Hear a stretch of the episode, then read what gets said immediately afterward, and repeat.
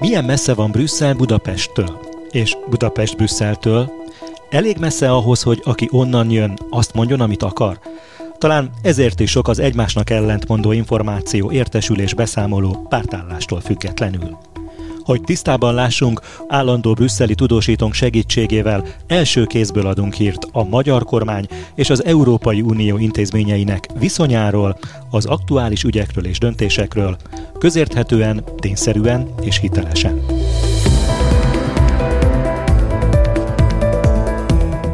Beszélgetőtársam Gyévai Zoltán újságíró, évtizedek óta a belga fővárosban él, és az európai közösség különböző fórumairól tudósít. Én Movesz Tibor vagyok. Mai témánk kilépés az Európai Unióból. A napokban a kormányfő egy vitatott elszólása miatt kiemelt téma lett a közbeszédben a Magyar Uniós tagság. Azt tudjuk, hogy egy tagállam maga dönthet a kilépésről, erre volt legutóbb példa az Egyesült Királyság és a Brexit. De létezik-e a fordított folyamat, azaz, hogy a közösség kezdeményezi valakinek a kizárását? Jogilag, tehát a szerződésben tulajdonképpen a kilépésre egy lehetőség van csak, hogyha az az ország, az egyik ország tagállam önként kezdeményezi. Tehát arra a szerződés nem ad lehetőséget, hogy a közösség többi tagja kilökjön egy tagállamot. Természetesen olyan feltételeket lehet teremteni egy tagállam alakulatnak olyan feltételek, hogy rá kényszerül a kilépésre, de olyan nincsen, hogy a, mondjuk az EU 26 tagállam összefog, és azt mondja, hogy a 27-nek ki kell lépnie. Erre nincsen a szerződésben, nincs jogi lehetőség. Mondom, a gyakorlat az attól persze eltérhet. Most akkor nézzük a klasszikus elemet, tehát hogy egy, ami most már meg is valósult a gyakorlatban a Brexit-tel, a britek kilépésével, az, hogy egy tagállam a, az Európai Unió alapszerződésének az 50. cikke az úgy szól, hogy bármilyen tagállam kiléphet az Európai Unióból, alkotmányos előírásaival összhangban. Az alkotmányos feltétel azt jelenti, hogy ha az alkotmányban népszavazással lehet csak dönteni egy uniós belépésről, akkor a kilépésről is csak népszavazással lehet dönteni. Jól értem? Egy tagállamnak tiszteletben kell tartani a saját alkotmányos előírásait, és csak az alapján kezdeményezheti a kilépést. Azt nem lehet mondjuk, hogyha egy tagállam alkotmány előírja azt, hogy népszavazásra van szükség, akkor, hogy egy kormány hogy egy kormánynak a feje azt eldönti saját hatáskörben, és akkor elindítja a folyamatot. Ugye erre nincs lehetőség. Erre még az Európai Uniónak az alapszerződése sem ad lehetőséget. Tegyük fel, hogy egy népszavazásban a többség arról dönt, hogy az állam, az ország lépjen ki az Unióból. Mi a következő feltétel, amit ehhez teljesíteni kell? Erről, tehát a kilépési szándékról tájékoztatni kell az Európai Tanácsot, Ugye az Európai Tanács az állam és kormányfők testülete. Vegyük az eddigi egyetlen példát Nagy-Britanniáit.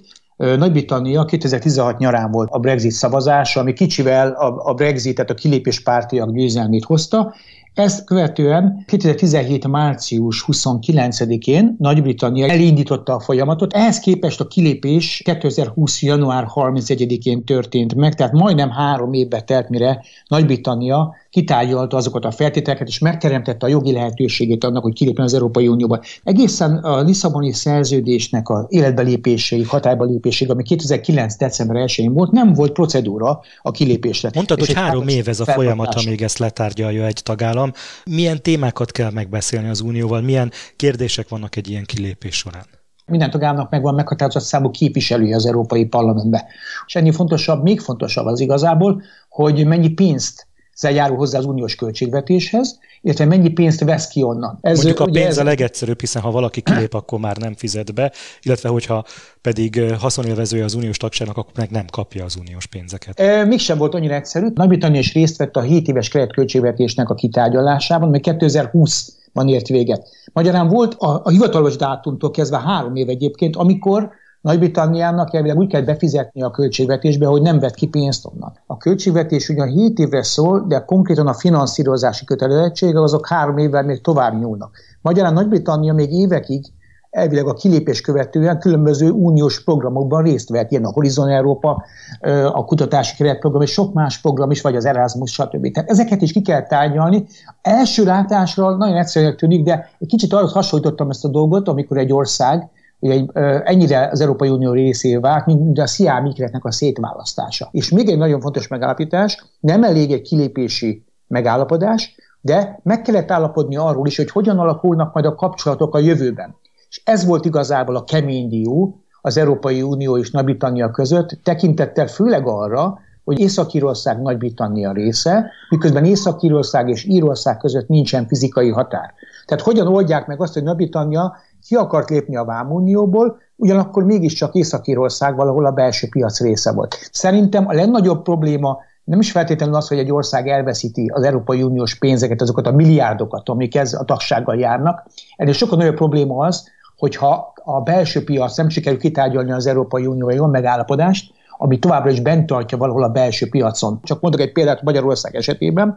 Nyilvánvalóan meg kellene oldani ezt a problémát, hogy Magyarországon keresztül nagyon sok folyosó közlekedési, energia, stb. folyosó is megy. Nyilván az Európai Unió nem állna érdekében totálisan elszigetelni ezt az országot. Ha már szóba hoztad ezt a hipotetikus helyzetet, Említetted, hogy egy tagállam például befizetési kötelezettséggel rendelkezhet azután, hogy kilépett, mint a britek esetében, de előfordulhat az, hogy mondjuk egy kilépő tagállam még utólag is kap valamilyen támogatást az Uniótól a kilépés után, ezek szerint? Két dologtól függ, ugye az, hogy azok a programok, amelyek egy adott 7 éves keretköltségvetésre vonatkoznak, tehát a korábbi szerződések mikor futnak ki, Ilyen alapon elképzelhető az, hogy egy-két éven, egy-két évig tart még a dolog, de a hangsúlyozom, a második része pedig az, az attól függ, hogy ő milyen kilépést akar, és milyen kilépést tud kitárgyalni az Európai Unióval. A britek ennek a legvadabb fajtáját, ugye a legidegebb fajtáját választották, ők le akartak teljesen válni. Nyilvánvalóan számukra a szuverenitás kérdése volt a meghatározó, nem akarták, hogy megkösse az Európai Unió bármiben is a kezüket. Erre az EU azt mondja egyébként, hogy az nem megy, hogy valaki nem kér a kötelezettségekből, viszont szeretné megszerezni magának ugye az ezzel járó előnyöket, így van. Ha megint csak egy hipotetikus helyzetről beszélünk, ha egy ország kilép, ha Magyarország kilépne az Európai Unióból, létezik-e bármilyen elszámolási kötelezettsége a támogatások, az addigi támogatások elköltéséről? Természetesen. Elvileg a tagságra van egy olyan időpont, amikor azt mondják, hogy ez ilyen cut-off date, tehát egy ilyen végleges időpont, amikor megszűnik a tagság, Hozzáteszem azt, hogy Nagy-Britannia esetében is volt egy átmeneti időszak, ami mindenkinek érdekében állt, a különböző gazdasági szereplők, és ez nem csak a Nagy-Britanniára vonatkozik egyébként, hanem a Nagy-Britanniában befektető európai cégekre is, megfelelően nagyobb megrázkódtatás nélkül át tudjanak állni az új rendszerre. Van-e valamilyen jogi akadálya annak, hogyha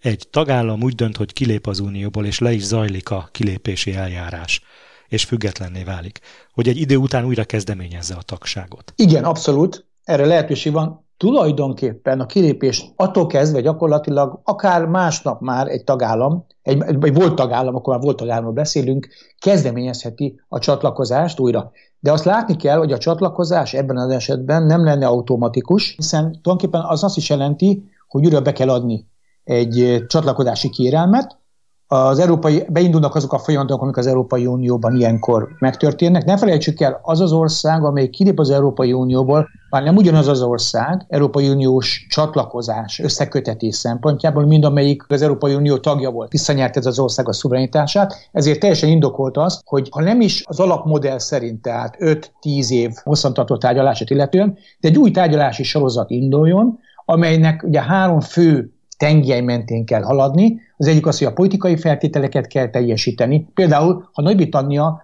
mondjuk kötött egy olyan szerződést egy, egy harmadik országgal, amelyik az Európai Unióban nem fér be. Ezt akkor Európa, a Nagy-Britanniának, hogyha újra kérni a tagságát, akkor ezeket ezt meg kell szüntetni, mint fel kéne számolnia gyakorlatilag.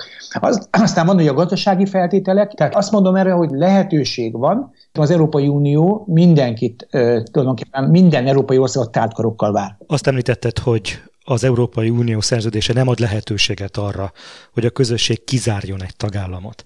Mégis hogyan lehet elérni mondjuk, hogyha valaki kilóg ebből az együttműködésből vagy az összefogásból, hogy mégse legyen része idővel? A gyakorlatban a, se a jogi, jogi lehetősége nincsen, nincsenek, Ugye éppen azért nincs befoglal, belefoglalva ez az Európai Uniós alapszerződésbe, szerződésekbe, mert teszem azt mondjuk, ezzel vissza is élhetne egy országcsoport, úgy gondolná, hogy valaki nem tetszik, és akkor ezért kizárjuk, miközben ugye emberek millióinak a sorsáról van szó. Tehát éppen ezért ezzel az opcióval nem számoltak. Nyilván azt nem lehet kizárni, hogy a jövőben lesznek olyan szerződésmódosítások, amelyeknek tárgyává válik ez is esetleg, akár egyébként elő lehet szedni egy jogi alapot is, mert az Európai Unió szerződésének a, alapszerződésében van egy olyan cikk, ami azt mondja, hogy a tagállamok kötelesek lojálisan működni, lojálisan együttműködni a partnerekkel és az Európai Unió érdekeivel. Tehát, hogy ezt nyilván ennek a aktiválása, mint esetleges jogi alap arra, jogi indoklás arra, hogy egy országtól megszabaduljanak, azért nagyon komoly problémákat vetne fel. Tehát úgy gondolom, hogy ez egy politikai folyamat lenne, hogy egy országot kitessékelnek mondjuk a kiárat felé, nem feltétlenül arról lenne szó, hogy, hogy egy országot jogi eszközökkel lehetetlenítenének el. Hangsúlyozom, egy országban kialakulhat olyan szituáció is, meg az Európai Unión belül is, ami szinte tarthatatlanná tenni mondjuk egy ország esetében azt, hogy bemaradjon az Európai Unióban. Ne felejtsük el azt sem, hogy azért sohasem azonosítják, legalábbis Brüsszelben, az Európai Unióban nem, egy vezetőt a saját népével, saját országával. Illetve arra gondolnak, a demokratikus folyamatok kitermelhetnek esetleg egy más kormányt is, és az a kormány inkább azt választani, hogy az Európai Unión belül maradjon.